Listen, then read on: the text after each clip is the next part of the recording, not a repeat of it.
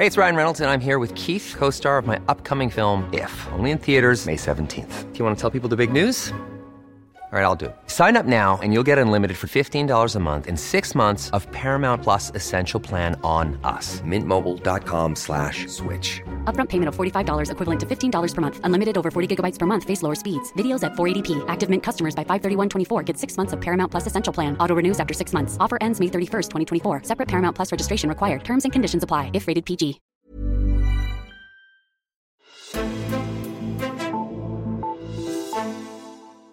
Hvilke værdier, bevægelser, traditioner og andre kendetegn er så vigtige, at vi skal have dem med ind i fremtidens Danmark? Sådan spurgte Bertel Hårder som landets kulturminister i 2016, da han åbnede for afstemningen om en Danmarks kanon. Danskerne skulle stemme om, hvilke 10 værdier, der er særligt danske, og en af værdierne blev kønsligestilling. I anledningen af kvindernes internationale kampdag tjekker vi op på, hvordan det går med ligestilling i Danmark, og især på det danske arbejdsmarked. Det ser nemlig ud til, at vi halter bagud i forhold til alle andre nordiske lande, blandt andet når det kommer til antallet af kvindelige ledere i danske virksomheder. Vi dykker ned i danskernes holdning til ligestilling, for måske er vi slet ikke så meget forkæmpere, som man skulle tro. Mit navn er Karoline Tranberg. Du lytter til Altinget Azure. Velkommen til dig, Sara Steinitz. Tak. Du er sociolog, og du sidder inde hos analysebyrået Analyse og Tal. Og så har du forsket rigtig meget i magteliten i Danmark. Og i Azure, der plejer vi jo at have en øh, redaktør her fra Altinget inde. Men da jeg faldt over din uh, helt nye bog, så tænkte jeg, at det var oplagt at invitere dig ind til at tage temperaturen på ligestilling i Danmark. Det er jo heldigt at få lov at stå her på redaktørpladsen. Yes, præcis. Øhm, og den bog, du har skrevet, den hedder jo øh, Ravnemødre og rollemodeller, og det er en samtalebog mellem fire kvinder fra toppen af dansk erhvervsliv. Og så har du krydret den med en masse af sådan den nyeste, noget af det nyeste statistik om ligestilling i Danmark. Og de fire kvinder er Karen Hækkerup, Mariette Eldrup, Lisette Risgaard og Majbrit Poulsen. Øh, og vi kan jo lige komme løbende ind på, hvem det er, de er. Så jeg tænkte på, om du vil starte med at ligesom give sådan en status. Altså, hvordan går det med ligestilling i Danmark ifølge de her fire kvinder? Jamen altså, de her fire kvinder, de siger jo selv, at de som sådan, altså de er jo nået til tops. Så for dem var det jo ikke et problem at komme til tops. Altså det, det har de jo klaret. Men de kan også godt se, når de kigger rundt i bestyrelseslokalet og på ledelsesgangen, at det ikke vælter med kvinder. At, så, så det har sådan øh, nu her på de senere år undret dem sådan ligesom, hvad fanden, hvad er det, der sker? Hvorfor, hvorfor er vi lidt alene her? Hvorfor er der så få kvinder på toppen? Og det, jeg synes, der kommer frem, det er, at at de som kvinder i hvert fald har modtaget nogle reaktioner undervejs, som jeg tror, at færre mænd vil opleve. For eksempel øh, Marete Eldrup, som er, i dag er bestyrelsesformand for blandt andet Københavns Universitet. Da hun kommer ind i øh, politikens direktion på et tidspunkt og skal starte der, så er der en af hendes kommende kolleger, der, øh, der siger, åh, nu kommer hende den nybagte mor, hun kommer lige fra barsel, og hun har flere børn derhjemme, hun holder maks et halvt år hvor ja, det er nogle af de der kommentarer, hvor man tænker, mm. det er svært at forestille sig, at det bliver sagt om en mand, ikke? Der kommer ham den nybagte far, ikke? Han kommer lige fra barsel, han holder maks et halvt år. Og er det, er det sådan et generelt billede for de her kvinder? Ja, både og, ikke? Altså, de, de siger jo meget det der med, at altså, det er jo ikke, for dem er der ikke nogen modsætning i at være kvinde og være leder. Det har de været i rigtig, rigtig mange år. Og det, du beskriver her, det er jo de her fire topchefer, som du har talt med i den her bog, og, øh, og det er deres ligesom oplevelse af, hvordan det går med ligestilling ude hvor, hvor de, på de arbejdspladser, hvor de har været. Hvis vi så ser på generelt danskerne, altså hvad, hvordan vi egentlig ser på ligestilling, så, så bakker vi jo generelt set op. I 2016 så kom kønsligestilling med i Bertel Hårders Danmarks kanon.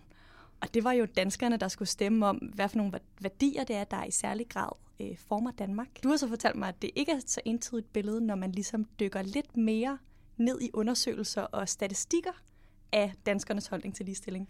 Blandt andet, når man spørger til danskernes holdning til, at mænd tager barsel. Jamen, det er jo netop det der, når man spørger sådan på et generelt plan, går du ind for ligestilling, så siger alle danskere, ja, ja for fanden, vi går meget ind for ligestilling, ikke? Men når man så dykker lidt mere ned i nogle af statistikkerne, så, så er det lidt øh, mindre entydigt. Altså for eksempel så er der 62 procent af danskerne, der mener, at mænd bør deltage i pasning af familiens børn i samme omfang som kvinder. Det vil sige, at der er faktisk omkring 40 procent, der synes, at det behøver de ikke, eller det er i hvert fald ikke så afgørende. Og det er mindre end halvdelen af både mænd og kvinder, der mener, at det er bedst, hvis mænd øh, tager en del af barselsårloven. Og det er sådan, altså ja, der er sådan en lidt blandet holdning til det der, ikke? Øh, der er faktisk også, det er kun en tredjedel af danskerne, der mener, at det er bedst, hvis der er nogenlunde lige mange mænd og kvinder på ledende poster i erhvervslivet og i Folketinget. Okay, og de her, de her statistikker, hvad er de udtryk for? Jamen man kan jo sige, altså vi kan jo også se det på, på hvordan ting sker i praksis, ikke? Altså hvordan er det, vi fordeler sådan noget som barsel i Danmark, og hvem er det, der går på deltid og henter tidligt? Øh, hvem bliver hjemme, når børnene er syge? Altså der er jo, selvom vi, vi mener, at vi har, har ligestilling på alle mulige fronter, så er der en ret klar rollefordeling. Vi, har, vi er ret traditionelle, når det kommer til kønsroller i virkeligheden. Kvinder arbejder også en time mere i hjemmet om dagen stadigvæk i dag. Det glemmer man måske lidt nogle gange i debatten, og jeg tror nemlig det her med, at det er det, det normale, at kvinder tager nærmest hele barselen, og åh, det er også godt, hvis man kan hente tidligere. Det er også godt, hvis øh, man jo også kan være i topform og have et renskud hjem og bage boller med surdej og dukke op med storslået kager til skolebuffeten. Øh, hvis man føler, man skal alt det, fordi der er mange andre, der gør det, så bliver det jo et ekstra stort spring at skulle satse på en karriere og lægge 60 timer om ugen i det, for eksempel. Mm. Og der tror jeg ikke, der er helt de samme krav til faderrollen, som der er til moderrollen i forhold til det der med at, at være en del af, altså passe børn og, og stå for alle mulige ting i hjemmet. Ikke? Mm. Et af de steder, hvor det bliver ret tydeligt, at Danmark er bagud på ligestillingsfronten, det er jo, når vi sammenligner os med de andre nordiske lande. Hvis vi ser på antallet af kvindelige ledere i øh, de nordiske lande, så er Danmark det land, hvor det står værst til. Både når vi sammenligner os med Norge, Sverige, Island og Finland, og vi ligger faktisk også under gennemsnittet i EU. Hvad er det, vores nabolande gør, der får dem til at stå bedre? Jamen, man kan, altså, man kan jo se også bare på sådan noget som, hvordan vi fordeler barsel. Nu, nu var vi ved det før. At der er danske mænd jo nogle af dem i Norden, der tager allermindst barsel. Danmark er det eneste land i Norden, der ikke har øremærket barsel til mænd. Øhm, og så tror jeg i det hele taget, at der er en helt anden debat om ligestilling. Altså nu har jeg rigtig mange venner i Norge og Sverige. Jeg har også en svensk kæreste. Øh, og, og det er bare en fuldstændig anden debat at snakke køn og ligestilling med svensker og nordmænd. Øh, også i forhold til sådan noget som øh, det forbudte ord kvoter, ikke? Altså som vi jo det er sådan noget, øh, man ja, i Danmark nærmest forbinder med overgreb, og sådan, øh, det er næsten som at sige Voldemort, ikke?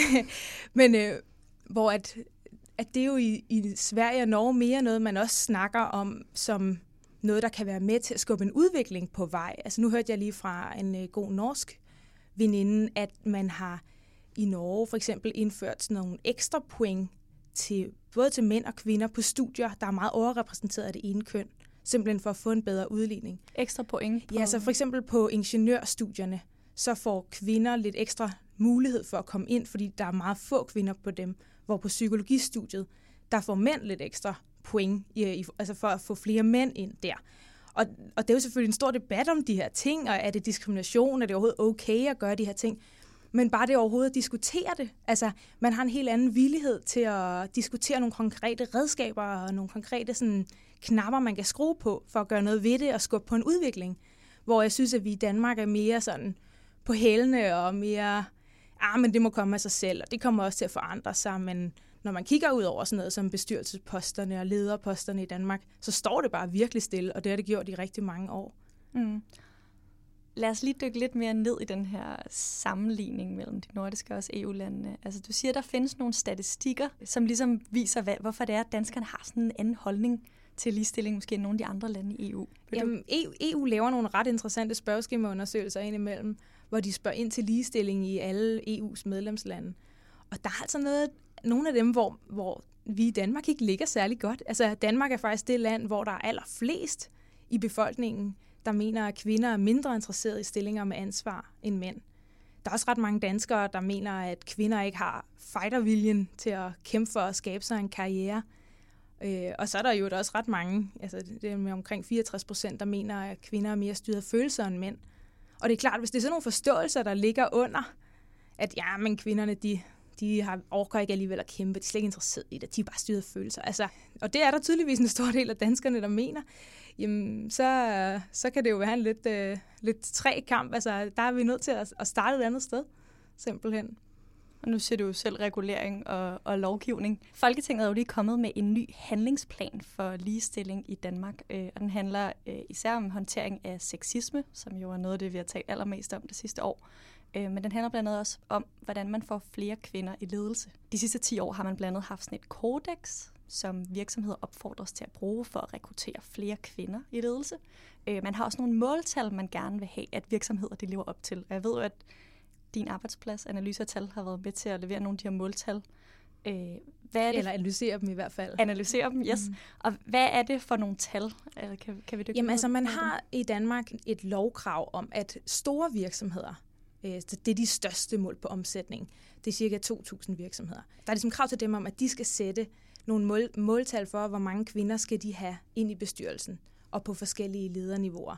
Og så skal de også lave nogle politikker for at få en bedre kønsbalance og i virkeligheden hedder, altså lovgivningen går mod det underrepræsenterede køn, så det er uanset om det er mænd eller kvinder, der er i undertal, så, så skal de ligesom prøve at bestræbe sig på at få en bedre øh, lige repræsentation. Og den her lov trådte jo i kraft i 2013, at øh, virksomhederne skulle sætte måltal for deres bestyrelser. Og stadig i dag er vi der, hvor hver anden af de store virksomheder har ikke en eneste kvinde i bestyrelsen.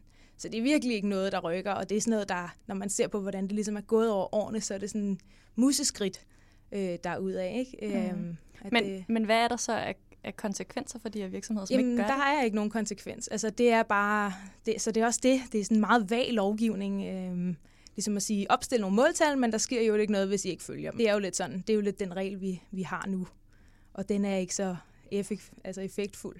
Altså man kan til gengæld, nu har jeg jo været med til at kortlægge magteliten i nogle år, og man kan godt se, at der er kommet en større opmærksomhed på det her med at få kvinder ind. At det nok ser mere forkert ud i dag at have en fuldstændig kvindetom bestyrelse eller et kvindetom panel, øh, end det var tidligere. Men der er stadig ret langt til bare en nogenlunde lige, og nogenlunde lige, det er tit forstået som sådan en 40-60 fordeling øh, af mænd og kvinder. En af de kvinder, der også er med i bogen, det er jo Karen Hækkerup, som jo øh, har været minister i Folketinget. Hvad siger hun om sådan, situationen inde i Folketinget, eller hvordan det er at være derinde som kvinde? Jamen, Karen Hækkerup, hun har egentlig ikke mærket det så meget, og jeg tror også, i hvert fald, når vi kigger med, sådan, med magtelitebrillerne og ser på de forskellige sektorer, så kan man også se, at politik er et af de steder, hvor der er flest kvinder, især i Folketinget. Det ser lidt mere skrabet ud på kommunalplan. Øhm, men, men hun har jo også nogle oplevelser. Altså nu er den her debat om sexisme stor i øjeblikket, ikke? og jeg spurgte hende til, om altså, har du oplevet den der sexistiske kultur, som vi jo hører rigtig meget om lige nu i politik? Og så fortalte hun en historie om dengang hun startede på altså i Københavns borgerrepræsentationer, kom ind som 23-årig øh, smart ung kvinde med kort nederdel der på Rådhuset, og så var der en af de de ældre kvinder der, der gik forbi hende og sagde, skal du nu sidde der og smaske dine safter ud på stolen? Øh, og, sådan, og hun synes, det var enormt pinligt, og alle folk omkring hørte det, og tænkte sådan, hvorfor skulle hun sige det? Ikke? Hun kunne også have sagt, hvor dejligt, der er kommet unge kvinder ind, og du er velkommen til at spørge, hvis der er noget, du vil vide. Eller sådan. Øh, ja. Så hun har jo oplevet det lidt, men hun siger også det der med, at hun, hun har været en del af familien Hækkerup, Mm. Øh, og at den der Hækkerup-klan er sådan, dem skal man ikke messe med, vel? Hvis man lægger sig ud med en, en Hækkerup, så lægger man sig ud med dem alle sammen. Så, øh, så på den måde har hun også haft sådan et, et sikkerhedsnetværk i det, og at derfor måske også har derfor måske heller ikke oplevet helt så mange episoder, som, øh, som hun kunne have oplevet. Nu taler vi jo om kvinder i ledelse. Hvad med, sådan, hvis vi kigger på måske den mere sådan, almindelige danske kvinde på det danske arbejdsmarked. Hvordan står det til med ligestilling der? Altså bogen handler i høj grad om kvindernes vej til toppen, mere end egentlig deres tid på toppen.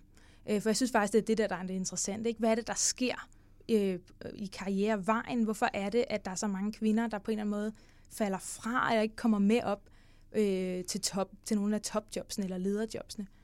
Og, og der tror jeg altså bare, det der med, at der er at man møder nogle andre reaktioner som kvinde undervejs, fordi der er nogle ting i det, vores forestillinger om det at være kvinde, og nok især om det at være mor, som ligesom går dårligere i spænd med sådan en karrieretilværelse, end det gør med mand og farrolle. Ikke? Kvinder har jo i rigtig mange år taget mange forskellige ligestillingskampe. Der har været øh, den her lige løn, øremærket barsel, som vi taler om nu. Nu har øh, sexisme-debatten jo sådan rullet det, det seneste år, og stopper nok ikke lige forløbig. Men der skal nok komme flere kampe. Hvis du øh, eller de fire kvinder, du har talt med, skulle se lidt ud i fremtiden, altså hvad kommer til at være fremtidens ligestillingskamp? altså, jeg synes noget af det, der fylder en del blandt unge nu, og som jeg håber kommer til at fylde endnu mere, det er det der med at bryde med stereotyperne.